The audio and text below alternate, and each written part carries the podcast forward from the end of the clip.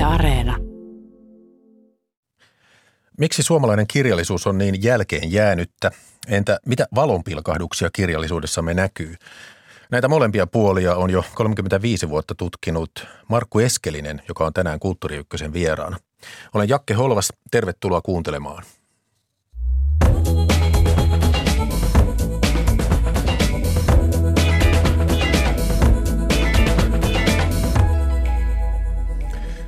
Kirjallisuuden tutkija ja kirjailija Markku Eskelinen, tervetuloa. Kiitos.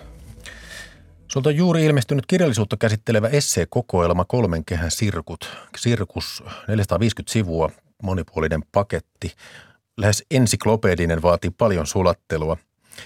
Että kuulija pääsee kärryille motiiveistasi, niin voiko sanoa, että arvostat kirjallisuuden monimuotoisuutta eli diversiteettiä? Kyllä vaan. Ja sitten mä ajattelen myös, että diversiteetti on ehkä paras mittayksikkö kirjallisuushistorian läpikäymiselle, koska diversiteetti vaihtelee hyvin monesta syystä, joiden tutkiminen on sinänsä kesken, mutta siis diversiteetti on sinänsä melkein niin kuin itseisarvo siinä mielessä, että mitä, mitä rikkaampaa, mitä monimuotoisempaa kirjallisuus on, niin sitä kiinnostavampaa se on.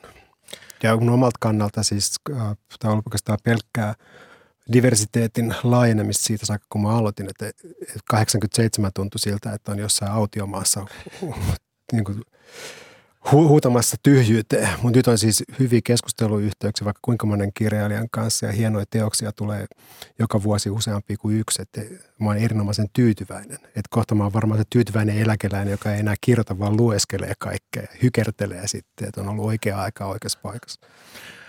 Joo, sen takia tämän kysyn, koska nimi Markku Eskelinen yhteydessä saatetaan sanoa, että se on se tyyppi, joka ei arvosta mitään, vaan haukkuu kaiken tästä lähdit liikkeelle joskus 87 tai tästä maineesta vai mitä? Niin siis se mainehan seuraa kuin joku sellainen äh, kahlepallon nilkassa, mutta siihen on tottunut, että kyllä sekin antaa liikkumavaraa, mutta tietysti sen jälkeen on tullut tehtyä paljon muuta. Totta kai.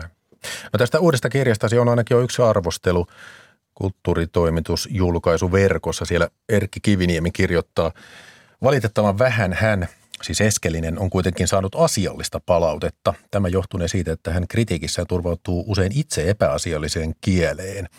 Tämä on varmaan yksi syy. Kirjoitat polemisesti. Niin polemisuus on eri asia kuin epäasiallinen kieli.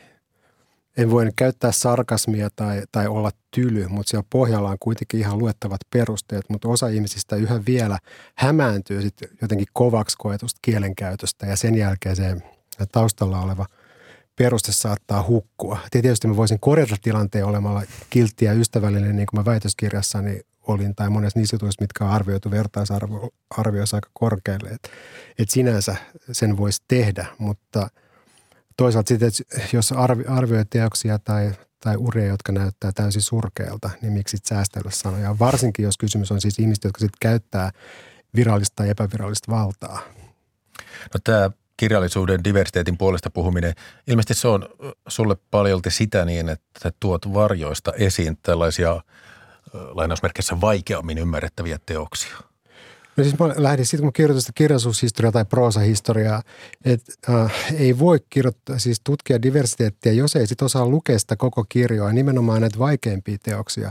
Et kysymys ei ollut niinkään siitä pelkästään, että – nostaa esille jotenkin ylen katsottuja tai väärin perustein unohdettuja teoksia, vaan myös siitä, että, että se perusasia on se, että jos ei osaa lukea aikansa vaikeita kirjallisuutta, niin ei oikeastaan – ei sitten kannata kirjoittaa historiaa, jos tuntuu vaikealta vielä tota, lukea Joycein Ulysseesta tai, tai tota Pinchonin Gravity's Rainbowta. Et ei, ei kannata siinä mielessä yrittää, että se historiahomma kannattaisi jättää niille, jotka osaa. Et muuten se tulee, että se on siinä, että ajetaan keskitietä ja ollaan turva, turvallisesti, eikä sitten vilkuilla vasemmalle eikä oikealle. Tai jos vilkuillaan, niin sitten oikeastaan tunnistetaan väärin. Et nimenomaan siis tämä väärin tunnistaminen on se, että että yleensä se alkaa kritiikistä ja, ja sitten jos joku tutkija vielä onnistuu sen nostamaan historioitsija sitten ei osaa sijoittaa sitä mihinkään kehikkoon. Että sen, sen näkee siis näistä, näistä edeltävistä kirjallisuushistorioista, että yksi hyvä vinkki, jos etsii outoja teoksia, on nämä kummalliset adjektiivimääreet joistakin, joistakin teoksista, jotka selvästi on aiheuttanut sille historioitsijalle päänvaivaa.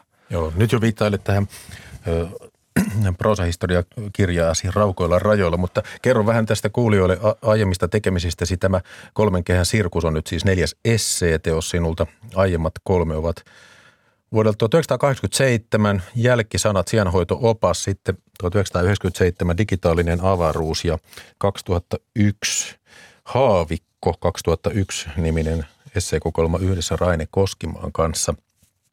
Kaunokirjallisia teoksia on tullut trilogia ja yhteistyössä monia tekstejä muiden kirjoittajien kanssa, muun muassa mahdollisen kirjallisuuden seuran puitteissa julkaistu kollektiiviromaani Ihmiskokeita. Markku Eskelinen, sä oot tutkinut digitaalista kirjallisuutta ja tietokonepelejä, niin aloitetaan tästä digitaalisuudesta.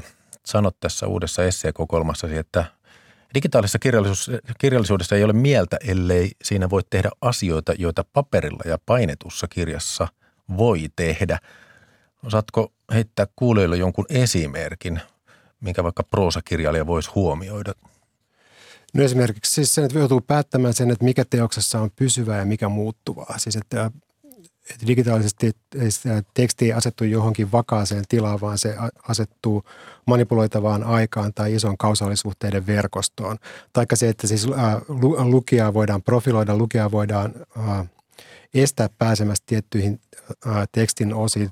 teoskokonaisuudet voi sulautua toisiinsa, kulua tunnistamattomaksi, täydentää itseään. Ja siis nythän on ihan ilmiselvää se, että että ihmiset mittailee itseään verkottuneilla laitteilla. Meillä on siis älysänkyjä ja, ja imureita, jotka ottaa kuvaa siitä tota, kodin arkkitehtuurista ja on sykemittareita ja muuta, joita voidaan lukea, lukea etänä hyvin monella tavalla. Että siis on, on paljon sellaisia laitteita, joilla, joilla päästään lähemmäksi lukijan lukijan tota, fysiologisia tiloja, tai josta voi päätellä ehkä tunnetiloja tai muuta, on kasvon tunnistussysteemejä. Et että jos halutaan antaa niin variaatioille lähteitä, niin päästään käsiksi sellaiseen, mihin, mihin paperikirjallisuudella ei, ei päästä. Siis toisaaltahan tässä on se inhottava kontrolliyhteiskunnan aura, että jos lukee jonkun Zuboffin tota, valvontakapitalismikirja, jossa kerrotaan, että miten tämä muuttui heti oikeastaan vuoden 2001 terroristi-iskujen jälkeen. Että sitä ennenhän tarkoitus oli se, että esimerkiksi joku älykäs koti on sellainen, jossa siis ihminen itse hallitsee sitä informaatiota, eikä se suinkaan valu ulkopuolelle. Mutta nythän on periaatteessa se, että kaikki nämä voidaan voidaan niin kuin ihan kiinalaiseen tyyliin rakentaa pala palalta tällainen dystooppinen kontrolliyhteiskunta, missä kohta ei ole enää mitään kuvitteellista. Että sen takia siis inhottaa, että tuossa on semmoinen vanha teksti vuodelta 1999, jossa mä ennakoin sitä, että päästään lähemmäs lukijaa, mikä tahansa tota, pulssista älykkääseen, japanilaiseen älykkääseen vessaan voi niin kuin, tota, olla se variaatioiden tai profiloinnin lähde. Mutta nyt se tuntuu lähinnä sellaiselta niin kuin invaasiolta siihen vähäiseen yksityisyyteen, mikä on. Mutta siis nämä on selvästi sellaisia asioita. Taikka just se, että, että voidaan, voidaan siis, että teksti voi muuttaa itseä lukijasta riippuen tai riippumatta ja niin edelleen. Että näitä on vaikka kuinka paljon, että, että vuosien kuluessa olen kirjoittanut paljon artikkeleita enimmäkseen englanniksi. Itse väitöskirja on täynnä näitä, että miten – koska siis tällaiset mahdollisuutethan muuttaa periaatteessa kaikkien kirjallisuuslajien tai kirjallisuuden tutkimuksen asetuksia. Kirjoitit tässä, tässä tuota, kolmekehän sirkuksessa tällä tavalla, että minun osaltani kaikki alkoi siitä, kun ensimmäisen kerran näin merkin ilmestyvän ja sitten katoavan tietokoneen näytöltä ja ajattelin, että Jonain päivänä kirjailija joutuu päättämään tai voi päättää, mikä osa hänen tekstistään pysyy ja mikä katoaa tai muuttuu ja miksi. Siinä on aika hyvä lähtökohta jo, että päätteellä tapahtuu – paljon muuta kuin tällaisella printtikirjalla. Siitä se suunnilleen lähti pitkä, pitkäaikainen kiinnostus siitä, että millä kaikilla tavoilla aikaa voi manipuloida. Mutta siinä on sitten loppujen lopuksi se heikkous, että se edellyttäisi sitä, että lukija havaitsisi sen tai lukija kokisi sen teoksen riittävän kiinnostavaksi palatakseen uudestaan siihen, että se huomaisi nämä muutokset. Ja sinänsä nythän siis monilla näyttää olevan se ongelma, että on kivoja laitteita, joilla saadaan siis tämä näiden variaatioiden lähde kyllä, että niitä löytyy. Mutta sitten se tarkoittaa sitä, että se mikä tulee näkyville, niin senkin pitäisi muuttua kiinnostavalla tavalla. Ja mitä se sitten on, niin se vaatii huomattavan paljon enemmän ajattelua. Näitä somesovelluksia on paljon ja niiden piirissä ollaan innostuneita, mutta tuntuu siltä, että kirjallisuuden osalta ei vielä tajuta näitä mahdollisuuksia. Hei Markku Eskelinen, puhutaan algoritmeista. Niiden yhtäältä sanotaan, että ne optimoivat asioita. Esimerkiksi sosiaalisessa mediassa ja suoratoistopalveluissa ne auttaa käyttäjää saamaan itseään kiinnostavaa sisältöä, mutta sitten toisaalta sanotaan tämä, että niihin liittyy tätä tarkkailua ja profilointia ja yksityisyyden loukkausta. Niin mitä ajattelet algoritmeista, että ensinnäkin uskotko, että ne vaikuttavat ihmisen käyttäytymiseen mikrotasolla? Ah, kyllä, mua, siis ne tulokset on aika, aika näyttäviä kyllä.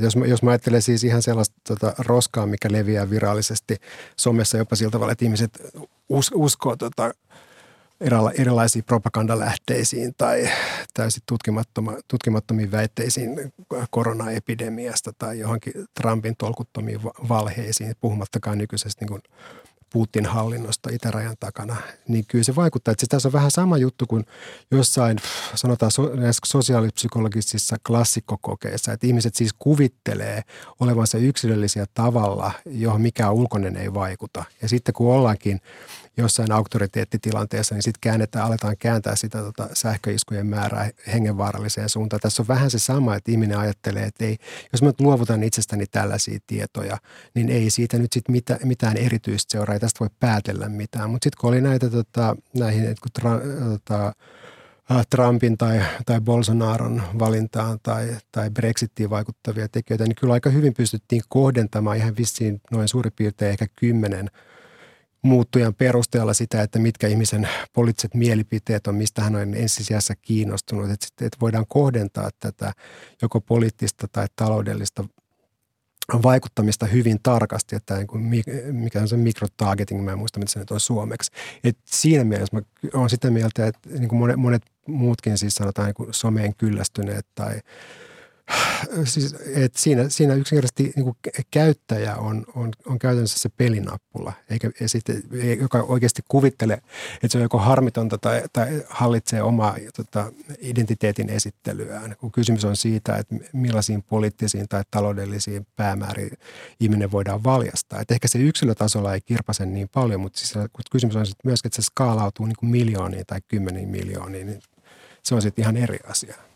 Että suurempaa kriittisyyttä voisi toivoa. Ja mitä taas niin kirjallisuuteen tulee, niin siis ää, somestahan tulee nyt jo sellainen niin onnenkeksi-kirjallisuus, joka, joka siis sopii kulttuurin tutkijalle, koska se on niin simppeliä, että siis et, tota, hyvin lyhyt ja yksinkertainen teksti, joka on sekä kognitiivisesti että affektiivisesti helppo ottaa haltuun ja sitten vaan siitä tykätään tai ei tykätä ja valinta tehdä, seuraavat valinnat tehdään sen perusteella, että kuinka paljon niitä tykkäyksiä on. Sitten tulee se elektroninen populaarikirjallisuus. Että niin kauan kuin mä ollut tuossa elektronisen kirjallisuuden – tekemisessä ja, ja tutkimisessa mukana, niin sitten aina uumoiltu, että mistä se nyt tulee sitten se elektroninen populaarikirjallisuus. Koska tähän saakka elektroninen kirjallisuus on ollut ikään kuin kokeellisen kirjallisuuden sisällä oleva vielä kokeellisempi enklaavi, jossa on jotain sellaisia, että se useimmista, useimmista ulkopuolisilta se kuulostaa tai näyttää todella kummalliselta pienen piirin tota, foliohattutouhulta. Mutta nyt on sitten se toinen puoli, mutta se toinen puoli tarkoittaa vain kirjallisuuden köyhtymistä – tai sitten se ei ole mielenkiintoista ainakaan vielä. Siis eihän se tarkoita sitä, että se olisi determinoitu tähän ADHD-vaihteluväliin. Tota, Mutta tällä hetkellä se vaan näyttää siltä. Kirjoitat tässä esseekokoelmassasi kolmen kehän sirkus näin. Myös kirjallisuuden yhteydessä meidän pitäisi siis oppia kysymään, miten lukijaa luetaan. Ja sitten yhdessä esseessä pohdit kirjallisuutta propagandanatsi Josep Köppelsin kannalta, niin onko idea se, että kirjailija voi vaikuttaa lukijansa samalla periaatteella kuin natsipropaganda pyrki vaikuttamaan massoihin? Siis mähän jätän tuon tuon vertailun lukijan tehtäväksi, että mä en anna mitään vastauksia, mutta siis sinänsä se, että jos katsotaan sitä, että ensinnäkin jo pelkästään sitä, että miten vähän joku reseptiotutkimus ymmärtää siitä, että miten, millaisia taitoja kirjailijalla on johdattaa ja aikaan saada tunteita lukiassa. Eihän se tarkoita sitä, että, että se jotenkin on tämmöinen pavlovilainen, että kaikki reagoi samalla tavalla tai muuten, mutta siis on erityinen kirjallinen taito, josta oikeastaan kirjallisuuden tutkimus ei sano yhtään mitään.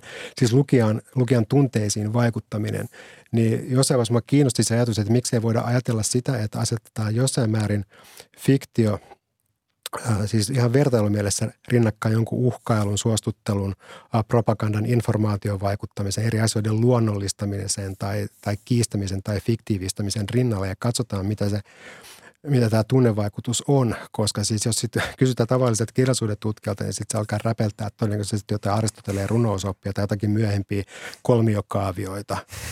Taikka sitten se, että, että mä, siis on, on, on tapoja ehkä selvittää sitä, että miten – miten lukijat lukevat, mutta yleensä nämä lukijatutkimukset vaan otaksuu tietynlaisia tunteita ja affekteja. Niin kirjoitat tosiaan näin, että voisimme hahmottaa kirjailijan ammattitaidon kohdistuvan ensisijassa lukijoiden tunteiden ohjailuun. Tässä tuli mieleen se, että eikö tällainen lukijan helpoilla tunteilla pelaaminen löydy jo tällaisista viihteellisistä jännitys- ja rakkausromaaneista. Tänne. Siis joo, mutta tuossa ehkä on just se, että siinä jutuissahan on se, ja jossa on myös se, että ikään kuin se kokemus on valmiiksi mallinnettu, että tätä pitää kauhistua tai tästä pitää saada erottisia kiksejä tai tämä on jännittävää tai tämä on hauskaa ja niin pois. Mä en tarkoita tuollaisia juttuja, vaan ihan siis, että uh, siis voisi sanoa niin kuin vaativampaa kirjallisuutta. Jossa, na, nappasit jos... vähän Göppelsin päiväkirja siellä tosiaan kävit näitä periaatteita läpi, joita sillä ja fiktiokirjallisuudella voi olla. Muistatko mitä periaatteita sieltä Göppelsin päiväkirjan pohjalta löytyy? Itse asiassa en muista. Pitäisi avata tuo kirja ja katsoa. Mä muistin, että niitä oli 19. Mutta siis lähinnähän se on sen informaation hallinnasta ja myös ikään kuin sen vasta, vastapuolen äh, informaation tai propagandan kääntämisestä omiin tarkoituksiin. Ja sitten on just siis tämä tietynlainen tota, ajankulun tai harhautuksen tarjoaminen ja niin edelleen. Et se, Joo. Ja sitten se eteneiden lähteiden kontrolli ja uskottavuus on, että siis totuudella ja valheellisuudella mitään väliä, vaan uskottavuudella ja niin edelleen. Et se, siinä on vaan se, että mä jätän sen vertailun äh, roikkumaan tota, niin kuin lukijan mieleen. Joo. Siis vaan tämän mahdollisuuden. Ja myöhemminhän tuossa kertautuu siis näitä asioita, että kuinka, kuinka huonoa siis lukijatutkimus muutenkin on. Että siis se toinen iso heikkous on se, että että oletetaan ihan infantiileja asioita siitä, että kuinka nopeasti tai että kaikki lukijat haluaa jotakin kerronnallista sulkeumaa tai ei pysty pitämään useampia hypoteeseja kovin pitkään mielessä ja niin edelleen. Oikeastaan siis sellaisista ihmisistä, jotka, jotka lukee vaikeita kirjallisuutta, niin mä en ole törmännyt yhteenkään kunnolliseen tutkimukseen, tuskin edes yhteen tutkimukseen varsinaisesti siis siitä, että miten niin sanotut, voisi nyt törkeästi sanoa, eliittilukijat lukee vaikeaa kirjallisuutta, koska se on kuitenkin taas yksi sellainen erikoisala, että jos on lukenut tarpeeksi postmodernistisia fiktioita tai, tai erkodista kirjallisuutta, niin osaa suhtautua siihen, osaa odottaa toisenlaisia asioita kuin se, että lähtee niin pystymetsästä pelkältä paperipohjalta lukemaan, niin tulee yllätetyksi monella tavalla. Yleensä se ensimmäinen yllätys tarkoittaa sitä, että alkaa turhauttaa, koska se palkitsemisjärjestelmä – jolla se ei kirjallisuus on niin melkein pyhiä, pyhän häväistyt puhua, että kirjallisuudessa on joku palkitsemisjärjestelmä. Mutta jossain vaiheessa, siis kun kirjallisuus monimutkaistui esimerkiksi tähän ohjelmoituun ja verkottuneeseen suuntaan, niin tuli kiinnostavaksi vertailla myös pelien palkitsemismekanismeja siihen, mikä on sitten erkodisen kirjallisuuden tuottama tyydytys, että vitsailtiin pitkä erkodisesta työleiristä, että mieluummin sitten se vanhanmallinen kirjallisuus tai sitten pelit, koska siinä se, se näiden tavoitteiden – vastoinkäymisten tai tavoitteiden saavuttaminen vasta, vastoinkäymisiä tai vastapelaajia voittamalla, niin se on jollakin tavalla tyydyttävää, mutta välttämättä siinä tota, jonkinnäköisessä kirjallisessa labyrintissä navigointi ei ole kuitenkaan mikään kaikille sopiva juttu. No kun sanoit tässä, että tämmöinen somen tyrkyttämä populaarikirjallisuus, niin siellä on voimissaan tällainen välittömän tunnistamisen, helpon haltuunoton ja yksinkertaisen tunnereaktion ideaali, niin kuitenkin kirjoitat somesta myös mahdollisuutena tällä tavalla, että – Sosiaalisen median avulla on mahdollista rakentaa lavastettuja henkilöitä, tapahtumia ja yhteisöllisyyttä kirjailijahahmon ympärille. Ja tämä jatkuu vielä. Eli sosiaalinen media kuitenkin mahdollistaisi vaikka mitä. Joo, se mahdollistaisi. Että tietysti näissä on, koska tuossa on, on myös aikaisemmin julkaistuja kirjoituksia, niin näissäkin tällainen uh, yksi kehä oikeastaan muodostuu siitä, että mitä mä sanon myöhemmin, mitä mä sanon aikaisemmin. Ja toisaalta siis toi on mahdollista, että silloin kun me tehtiin uh, tässä 22 hengen ryhmässä – siis mä lasken graafikot mukaan siihen tietysti, niin oli ajatus, että sitä olisi voinut vielä jatkaa. Niitä ihmiskokeita. Ihmiskokeita olisi voitu jatkaa siis sillä tavalla, että, että luodaan näitä some-identiteettejä. Että siis on siis ikään kuin jokaisella on omia henkilöitä ja henkilöhahmo, koska jokaisellahan on siinä omassa, omassa versiossaan on henkilöhahmo, jotka ei ole yhteisesti jaettuja. Et, ja sitten voidaan, voidaan lavastaa sen ympärille vaikka mitä, että se siirrettäisiin niin someen, mutta se oli sellainen – voisi sanoa ehkä lähtökohtaisesti väsynyt tai väärää aikaa esitetty idea. Mutta siis onhan se mahdollista, mutta sitten toisaalta jos ajatellaan sitä, että nyt pyrittäisiin käyttämään esimerkiksi jotain somen ryhmäpainetta, niin se, sehän edellyttäisi, edellyttäisi ensinnäkin isompaa budjettia ja sitten se, että toisaalta tämä odotushorisontti on, on niin lyhyt, että se on niin, lyhytjän, niin lyhytjänteistä toimintaa, että olisi vaikea ajatella sellaista kampanjaa, joka, joka oikeuttaisi, oikeuttaisi tai siinä pääsisi oikeuksiinsa sellainen ajattelu, joka miettisi sitä, että millaisen kirjallis-sosiaalipsykologisen kokeen voisi rakentaa. Ja kysymys että ketä se oikeasti kiinnostaisi. Koska Mutta periaatteessa ajattelet ilmeisesti niin, että taitavan kirjailijan toimesta niin kuin somessa ihmisjoukko olisi vietävissä tiettyyn suuntaan.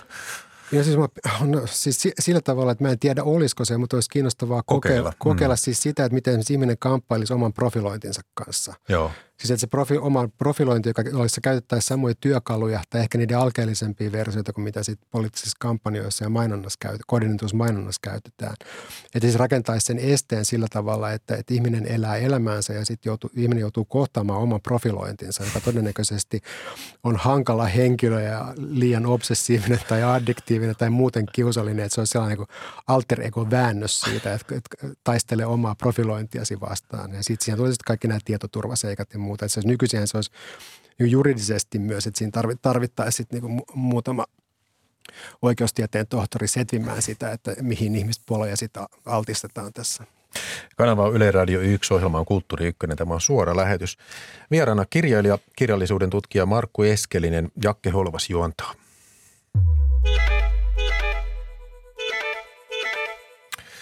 Mentiin nurikurisessa järjestyksessä, puhuttiin äsken tästä digitaaliajan ja kirjallisuuden suhteesta. Vähän historiaa taaksepäin katsomista. Mainitsit jo tuossa Markku Eskelinen vuonna 2016 kirjoittamasi suomenkielisen proosakirjallisuuden historian raukoilla, raukoilla rajoilla, jossa keskityt erityisesti kokeelliseen kirjallisuuteen. Siitä on nyt kuusi vuotta. Miten arvostelujen, arvostelujen ja palautteiden perusteella lisääntyikö kirjallisuuden monimuotoisuuden ymmärrys teoksesi jäljiltä esimerkiksi, onko nyt Ilmari Rantamala, siis oikealta nimeltään Alkot Untola, harhamineen tutumpi? Sitä pitäisi kysyä joltain muulta. Tietysti toivoisin niin. Tai ylipäänsä, että se ajatus uppoisi. Että pitkältihän noissa, noissa kritiikeissä oli, siis ne oli hyvin vaihtelevia. Toiset oli yltiömyönteisiä, toiset oli yltiö kielteisiä ehkä. Et siinä tuli enemmän näkyviin se, että diversiteetti ehkä upposi vain sen takia, että, että se sopii metaforisesti tähän puhumiseen, siis luontokadosta huolehtimiseen ja biodiversiteettiin. Ja se oli jossain määrin tuore näkökulma kirjallisuushistorian kirjoittamiseen.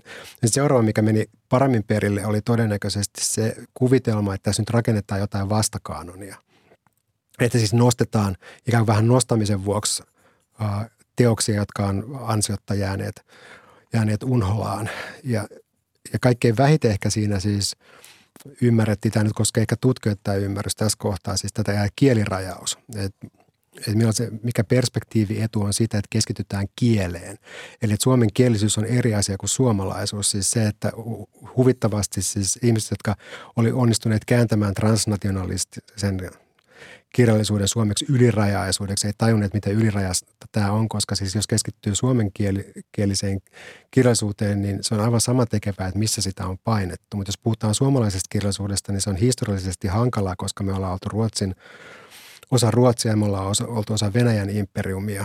Ja sitten toinen asia on tietysti se, että jos nykyisin koostettaisiin suomalainen kirjallisuus, niin se pitäisi sitten – rajata jollakin tavalla, mikä on hankalaa ja joka pitäisi olla hyvin monikielistä, että enää ei riitä suomi, ruotsia ja saame siihen. Joo. Ja t- tästä tullaan sitten siihen, että vä- välttääkseni tällaisen umpikujan ja lähteäkseni siitä, mitä on yleensä sanottu, että kieli on kirjailijan tärkein työväline, olimme siitä samaa mieltä tai en, niin joka tapauksessa on niin relevantti lähtökohta, jolla sitten siis rajataan se alue niin, että ei jouduta sotkeutumaan tähän nationalistiseen vyyhteen. Että jos joku, joku haluaa kompuroida siinä, niin kaikki mokommin, mutta mieluummin selviän kuivin jaloin siitä ja näköjään selvisi. No otetaan tässä tapaus Hans Selo, siis kirjailija, joka tunnetaan teoksistaan Diiva vuodelta 1970 ja Pilvihipiäinen vuodelta 1985. Tällaista kielellistä virtuositeettia, sanaston uudistamista lähes sivu sivulta. Itse sanot Markku Eskelinen, että diivaa voi verrata vain Aleksis Kive ja Walter Kilven pääteoksiin. Ja kerrot myös siitä, kuinka Selon kirjallisuus oli sellaista, että sen taiteellisia ansioita ei edes kustantamoissa oikein ymmärretty. No tässä kirjassa kerrot uutta tietoa Hans Selon kirjallisesta jäämistöstä. No siinä on siis vain äh, lyhyt kuvaus, joka, joka löytyy mun blogista, että kenenkään ei tarvitse sinänsä ostaa tätä, tätä kirjaa sen takia, että täällä olisi lisätietoja. Että mä missään tapauksessa haluan yhdistää tätä kirjaa sinänsä siihen, siihen kummalliseen löytöön, tai siihen, että mun haltuun päätyi selon oikeudenomistajien kautta melkein 9000 sivua selon käsin tai koneella kirjoittamaa kirjausta, josta, josta suurin osa oli tarkoitettu pilviä, pilvihipiäisen kahdeksi jatko-osaksi. Ja, ja sen jatkokäsittelystä on monenlaisia suunnitelmia – että se tarkoitus todellakaan ei ole, että se No millaista se laatu on ja mikä se tulevaisuus on?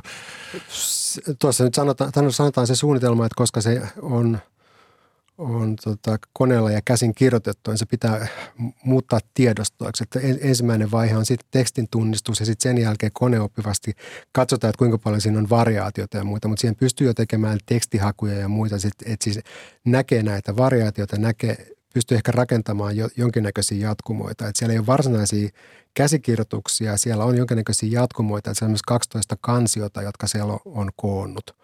Et niistä sitten aloitetaan, että koossa on semmoinen pieni kir- tutkijoista ja kirjailijoista koostuva ryhmä, joka mahdollisesti sitten pystyy tota, sen jälkeen, kun se äh, on muutettu tiedostoiksi, niin vähintään kuvailemaan sitä ja kirjoittamaan siitä, siitä jonkinnäköisiä esseitä, ehkä siteeraamaan sitä jonkin verran. Ja sitten sillä perusteella voidaan alkaa suunnitella jonkinnäköistä open access-käyttöliittymää sille. Et mä tein sitten pistokokeita tietysti, mutta siinä on siis siinä on paljon työtä sen takia, että, että hyvin sanotaan ehkä puolet niistä, on, niistä noin 8700 tekstipinnasta on sellaisia, joihin on tehty myös sit käsin korjauksia. Mutta oliko mielenkiintoista saada käsiin tosiaan tällaisen? Oli, koska mä kuvittelin, että se on siis kadonnut yksinkertaisesti Joo. jonnekin. Ja sitten kun mä tein niitä pistokokeita, niin ei, ei selon kielellinen virtuosi ollut, virtuositeetti ollut mihinkään kadonnut. Mutta mut tietysti sellainen, että jos, jos kannaa koronavuonna tota 8719 sivuja ja pitää sen järjestyksen koossa, koska siis mä sain ne sellaisissa – tässä kasseissa, missä luki vaan se, että, että mistä ne on peräisin. Että siinä vaihtoehtoja oli neljä. Että, että kirjoituspöydän ylälaatikko, keskilaatikko alalaatikko ja kirjahyllyn taso. Ja sitten piti vaan pitää ne siinä järjestyksessä, missä ne tuli. Mutta mulla ei ole aavistustakaan sitten tietysti siitä, että kuinka tarkka se, se järjestys on suhteessa siihen tota, – kirjoittamisajankohtaan. Tai Mutta onko tämä julkaisuosalta siis nimenomaan mielessä se, että se olisi tota, digitaalisesti, että niitä ei printteitä tule?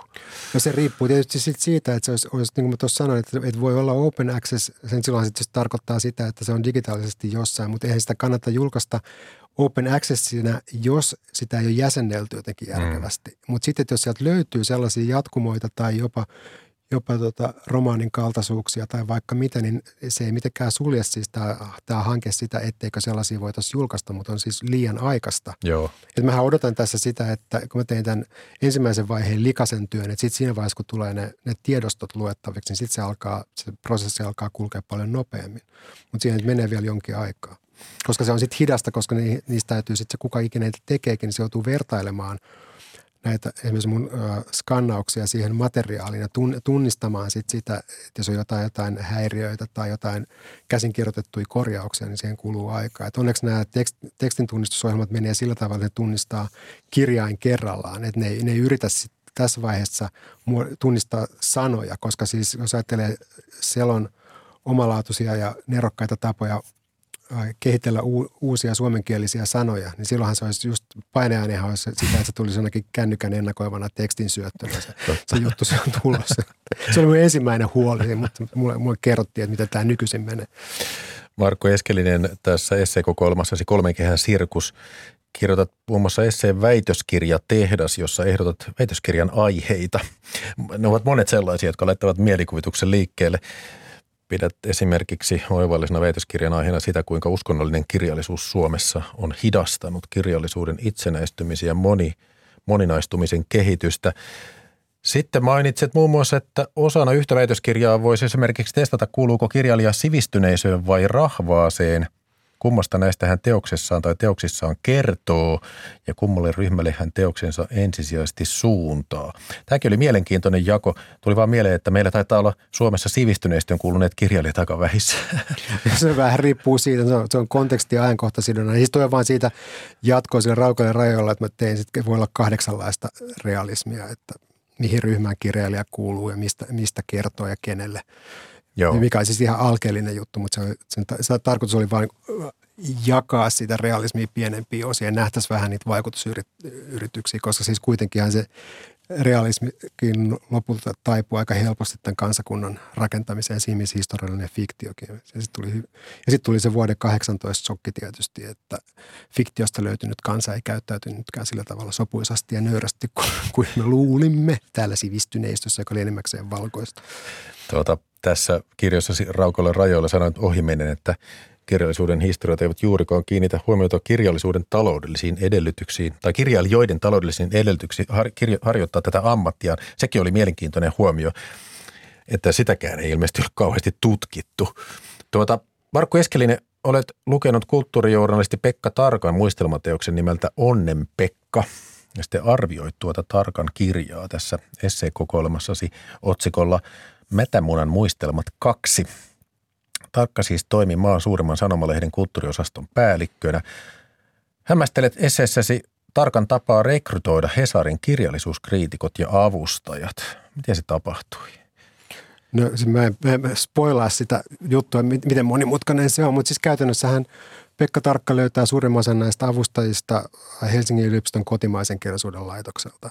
Ja tässä tulee se jotenkin nurinkurinen joka, nurinkurinen tilanne, joka ei koske pelkästään Helsingin Sanomia tuona aikana, vaan ylipäänsä katsottiin, että jos joku on kriitikko, niin sen pitää ensisijaisesti tuntea tämä suomalainen feikkikaanon tarvittava, tarvittavalla tarkkuudella ja, ja nöyryydellä, eikä suinkaan se, että ihmisellä olisi perustiedot kirjallisuudesta, että pystyttäisiin niin relevantisti asettamaan esimerkiksi käännöskirjat ja, ja suomalainen tai suomenkielinen tarjonta samalle tasolle. Et jotenkin tästä tulee ne kaksoiskriteerit ihan sen takia, että kotimaisen kirjallisuuden voisi sanoa, kirjallisuusteoreettinen taso oli verrattomasti matalampi kuin yleisen kirjallisuustieteen. Ja tämä ei ole siis mikään propagandistinen väite, että tämän voi, siis tämän voi todentaa taannehtivasti esimerkiksi tutkintovaatimuksista ja ihmisten urista ja julkaisuista, että mitä, että se ei ole vaan sellainen heitto, että joku on ikään kuin vähemmän teoreettisesti sivistynyt tai orientoitunutta.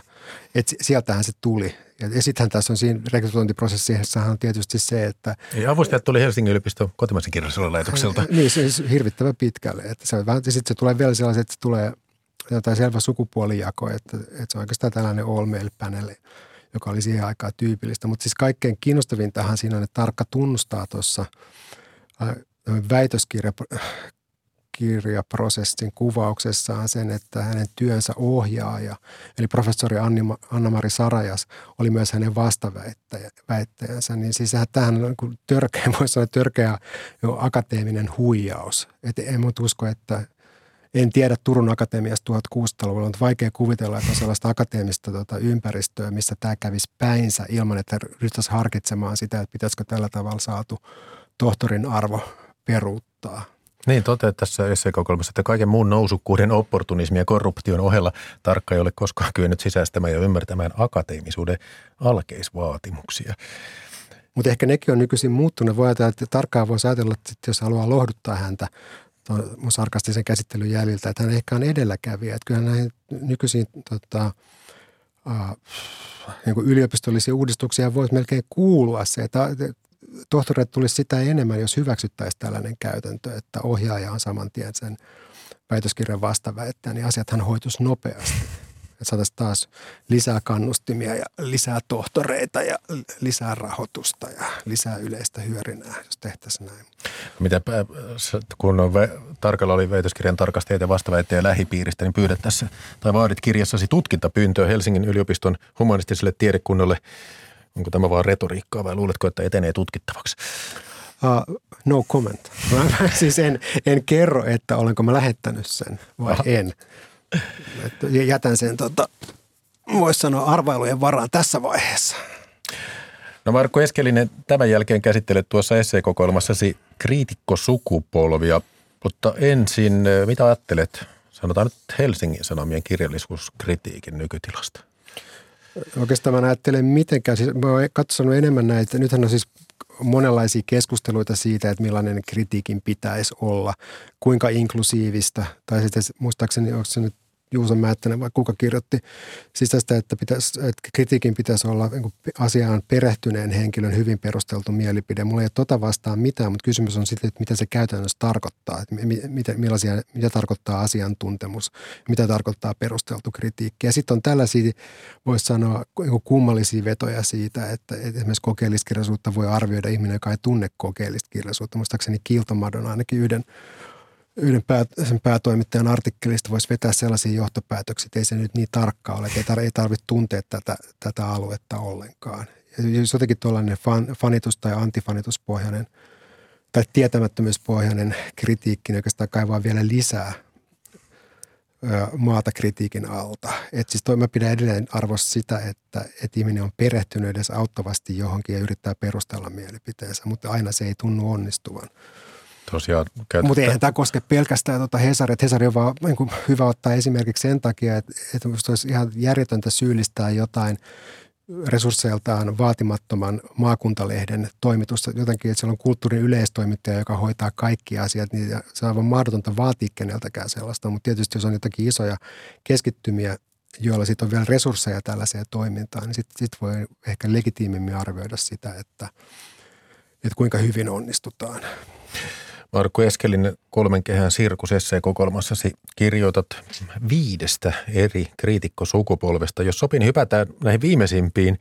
Kutsut neljänneksi sukupolveksi niitä, jotka eivät kirjoita kirjailijoille tai toisille kriitikoille, vaan lehtensä tai verkkojulkaisunsa lukijoille. Millaista laatua siitä tulee? Laatuhan vaihtelee, mutta siinä mä käsittelen enemmän siis tätä, että miten siinä on viisi sukupolvea. Ehkä se on vaan sellainen uh, kursorinen sukupolvi, vähän niin kuin kritiikin minihistoria. Siis, äh, Mutta se, se usein sanotaan niin, että tärkeitä ovat lukijat, kirjoitan lukijoille. Niin, eikä siinä mitään, siis ni, niinhän se on tarkoitus, että eihän se ole mitään sellaista tota, kirjailijalle annettavaa palautetta, se on vaan osittain sitä. Mm-hmm. Ja siis harva kirjailija ajattelee, että tämä on vaan lukijoille. Itse asiassa se olisi aika terapeuttista monille, jos ne ajattelee, että tämä on tarkoitettu lukijoille eikä minulle. Se olisi, se olisi aika, voisi sanoa, useampien mielenterveys saattaisi kohentua sellaisesta, sellaisesta asennoitumisesta. En nyt puhu omastani, mutta tota, mutta siis nimenomaan se, että okei, kirjoitetaan lukijoille, mutta tarkoittaako se sitä, että voi kirjoittaa huonosti tai sitten toinen, tai perustelematta mitenkään siis olettaen, että lukijat on jotenkin tyhmempiä kuin kirjailija, että mikä tahansa menee läpi. Sitten tässä tullaan, palataan takaisin tuohon hyvään ohjeeseen, että perehtyneen henkilön hyvin perusteltu mielipide. Ja sitten toinen juttu on, sit yleensä se niin kuin viimeinen puolustuslinja on se, että tämähän on pelkkä mielipide, mutta siinähän on sitten, että, että riippuen siitä alustasta, niin sen, sillä mielipiteellä on enemmän tai vähemmän vaikutusta. Että se on mm-hmm. se tavallaan sellainen inflaatio, että toisaaltahan se on siis hyvä, että, että kritiikki hajautuu, että tarkkahan oli tämmöinen, oikeastaan viimeinen äh, kirjallisuuskriitikko, jolla, jolla oli paljonkin sekä äh, epävirallista että virallista vaikutusvaltaa. Joo, tosiaan mainitsit. Mutta siitä, siitä on todella kauan aikaa, kun näin oli. Niin, jos, jos puhutaan vielä tästä neljännestä sukupolvesta, niin kirjoitat siitä, että lukijoille kirjoittaminen oikeuttaa asiantuntemattomuuteen, tietämättömyyteen tai välinpitämättömyyteen. Virhearvioit ja fataalit väärin tunnistukset tekevät kritiikeistä kulttuurin valeuutisia. Joo. Ja mä otin, mä otin esimerkiksi sen, että joku Juhani Karila vertaa teoksia ja sitten se myöntää, että se ei ole lukenut toista teosta ja niin edelleen. Tai sitten joku Jaakob Söderman pistetään kirjoittamaan Kortasarista, joka hänelle on diplomaattipiireistä tuttu, mutta se, että, että Kortasarin ruutuhyppelyn erikoislaatuisuus katoaa kokonaan siitä jutusta ja niin edelleen. Että mä otin sitten jotain pieniä esimerkkejä. Joo. Tähän kuuluu siis, tämä on 450 sivua tämä paketti, mutta sitten on kolme, kolme lisäesseitä, jotka on sitten luettavissa tota, nettiosoitteiden kautta, jotka on siis aikaisemmin julkaistu, että niissä ei ole sinänsä mitään sen kummempaa. Odotetaan vielä tämä viides sukupolvi, kriitikkosukupolvi. Se on siis viimeis, joka edustaa prekariaattia ja identiteettipolitiikkaa. Millainen se on? No siis, pahimmilla, siis parhaimmillaan se on hyvin koulutettu prekariparka, joka osaa asemoida itsensä ja, ja oman tuota, tulkinta-aparaattinsa johonkin, että se, että se näyttää sen, että mistä käsin arvioidaan, joka jää puuttumaan itse asiassa näiltä neljältä. Joo. Muuta kuin tämän auktoriteetti tai lukijoille kirjoittamissa tota, savuverhon levittämisen, levittämisen ne kyllä osaa, mutta sitä yleensä ne ei perustele sitä, että mistä, miltä kantilta ne katsoo. Siis se on parhaimmillaan ja se on ehdottomasti erittäin hyvä asia. Mutta sitten toisaalta on se, että sit jos mennään tähän niin identiteettipoliittiseen syöveriin, niin siis kaikkein pahimmillaan se, sit se johtaa siihen, että aletaan puhua samastumisesta, että tunnen pelot, kirjallisuus on pelottavaa ja jos en löydä samaistumiskohdesta tai sitten mennään pelkästään niin representaation tasolle, että ei tajuta sitä, että jos pinnalta katsoo jotenkin määrällisesti jotkut suhteet on jollakin tavalla, se ei vielä tarkoita sitä, että sen sen, sen teoksen merkittävyys vaan voitaisiin niin pintahavainnolla niin blokata, että tämä on epäilyttävää tai tämä on tota, hankalasti tulkittavaa tai tämä on jollakin tavalla jostakin identiteettipoliittisesta näkökulmasta konservatiivista. Siis voi ollakin, mutta se pitäisi pystyä sitten perustelemaan sillä, että se kirja osataan niin keinojen ja rakenteen ja retoriikan tasolla lukea. Ja joskus, joskus käy niin, että ei osata, koska paljon kivempiä juttujahan saadaan sit siitä, että kun sitä ei osata lukea, mutta saadaan niin nostettua se, että tässä nyt sitten taas ollaan ikään kuin väärässä positiossa. Joo, tosiaan kirjoitat... Väärin juttu jatkuu sitten ikään kuin toisen kaavun alla. Näistä kahdesta viimeistä sukupolvista sekä hyvää että huonoa. Tosiaan se, tämä viimeinen kriitikkosukupolvi, prekaariporukka ja identiteettipolitiikka. Tavallaan ongelma on se, että se kirjoittaa itsestään ja siitä vähästä, mihin kykenee samaistumaan, mutta se hyvä puoli on se, että se tekee sen oman, oman tulkita paikkansa näkyväksi. Yle Radio Ykkösellä suora lähetys Kulttuuri Ykkönen. Jakke Holvas juontaa kirjallisuuden ja sen kritiikin tilasta keskustelemassa Markku Eskelinen, joka on juuri julkaissut esseekokoelman Kolmen kehän sirkus.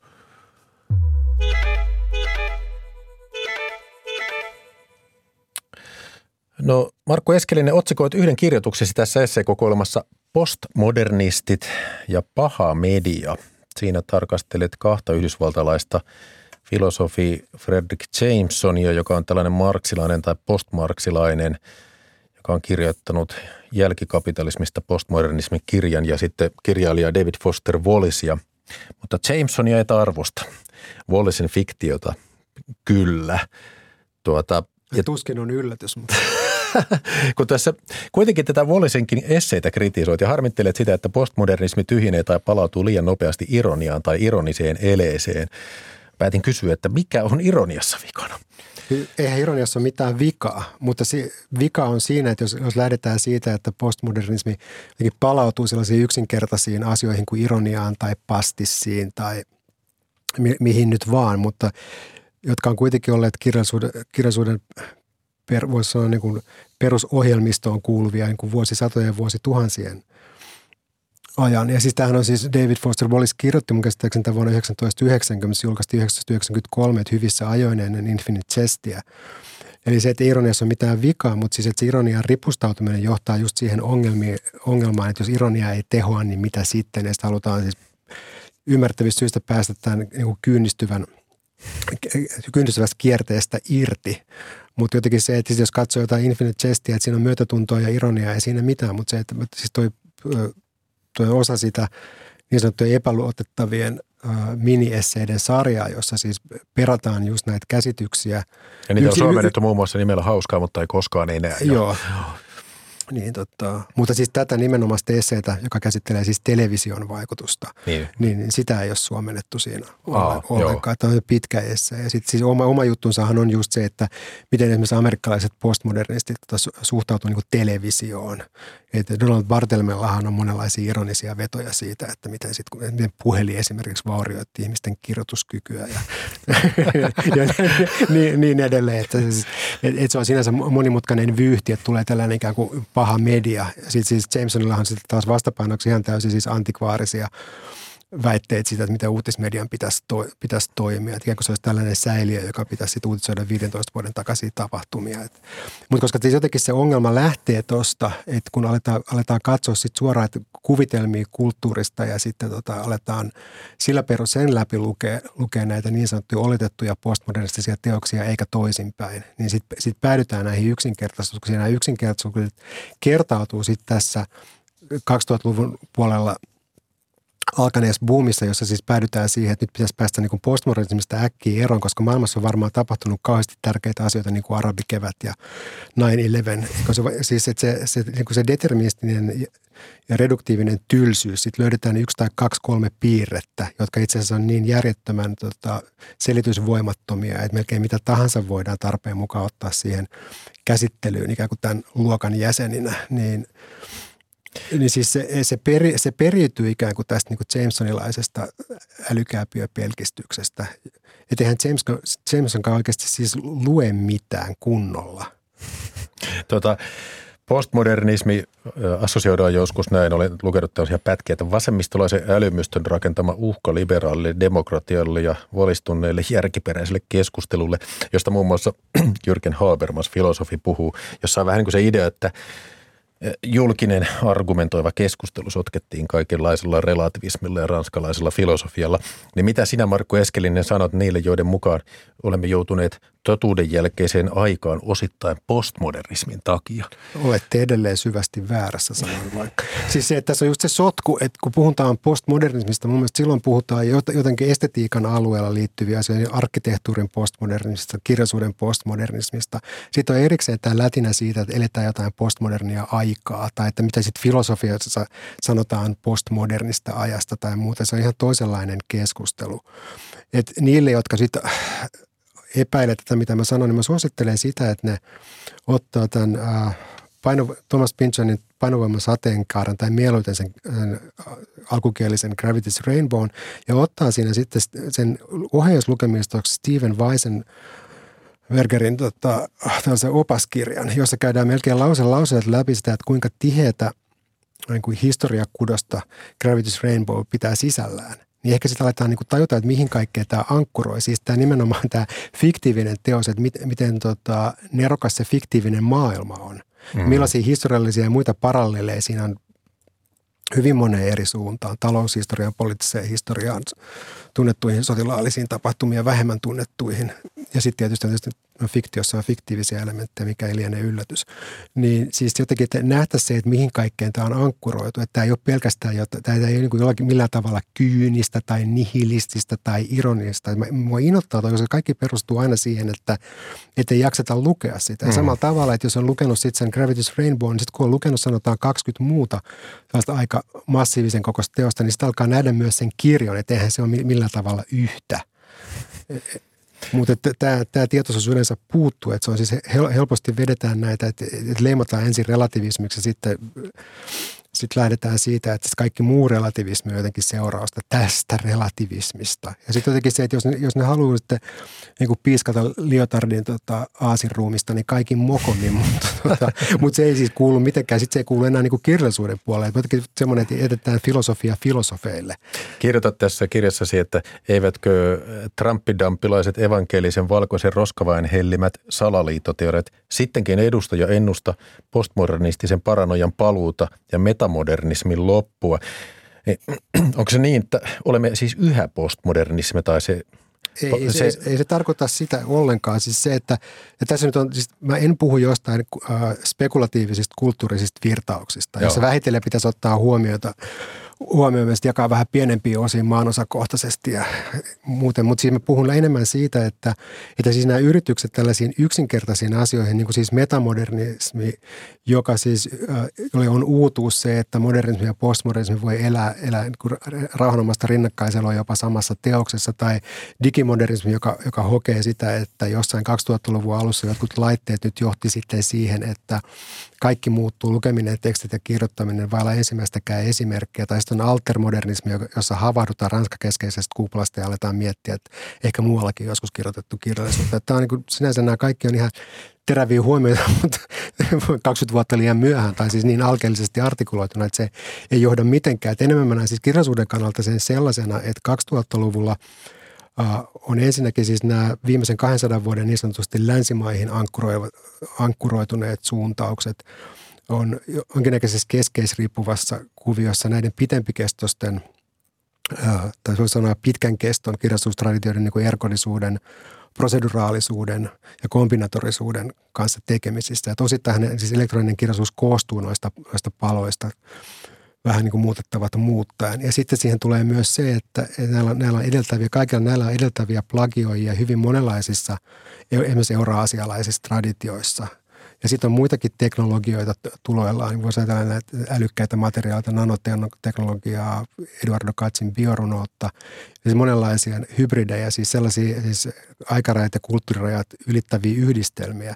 Että ollaan pikemminkin sellaisessa niin kuin isossa, isossa keitoksessa, jossa nämä tota, – jossa informaatio kulkee nopeasti, että ihmiset saa tietoa sellaisista teoksista tai pääsee käsiksi arkistoihin, jotka aikaisemmin olisi edellyttänyt todella paljon vaivaa, että olisi, olisi edes tajunnut, mistä voisi mahdollisesti saada jotakin.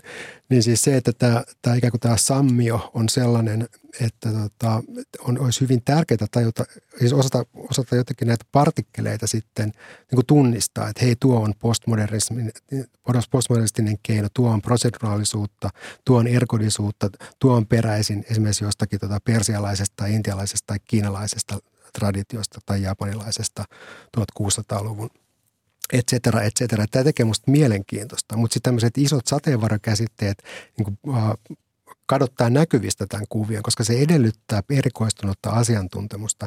Ja sitten taas niille, jotka haluaa niin kuin lineaarisesti mennä eteenpäin, niin on ihan selvää, että jos etsitään ikään kuin uusia keinoja, niin elektroninen kirjallisuus on viimeisen 50 vuoden aikana äh, tarjonnut aikamoisen kirjon niitä. Nämä on nämä kaksi mahdollista suuntaa. Tosiaan olet Markku Eskeleen lukenut tämmöisiä kansainvälisiä teoksia, joissa yritetään luodata, mitä tapahtuu postmodernismin jälkeen. 2000-luvun kirjallisuuden periodisointiyrityksiä ja mainitsit tässä niitä metamodernismi, digimodernismi, altermodernismi ja ne eivät vakuuttaneet sinua. Katsoipa niitä sitten poettis-esteettiseltä tai sitten poliittis-yhteiskunnalliselta kannalta. Tuota, Ajatteletko niin, että kirjallisuudessa tai sen tutkimuksessa on olemassa joku kehitys, että on joku uusin periodi tai joku vaihe, joka on merkittävin?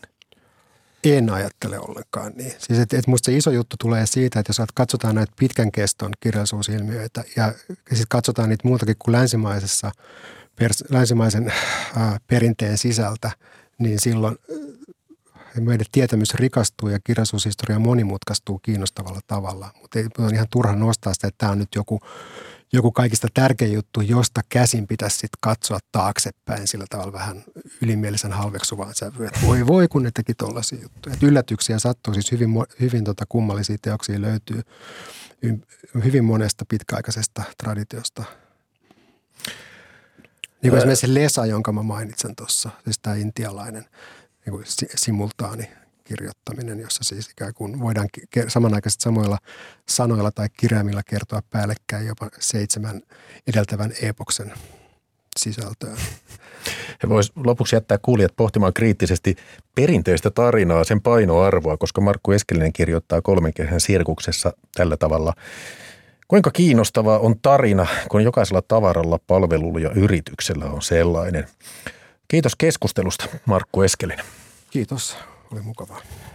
Ja tietoa Kulttuuri tekijöistä Ohjelman tuottaja on Olli Kangassalo. Tässä lähetyksessä äänitarkkailijana toimi Anders Johansson ja juontajana minä, Jakke Holvas. Jos tulitte kesken kuuntelemaan Markku Eskelistä, tämä lähetys on kuultavissa Yle Areenassa puolen tunnin kuluttua.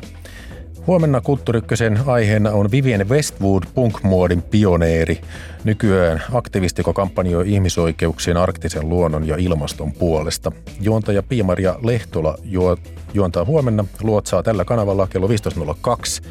Nyt hyvää maanantai jatkoa Yle Radio 1 seurassa. Hei hei!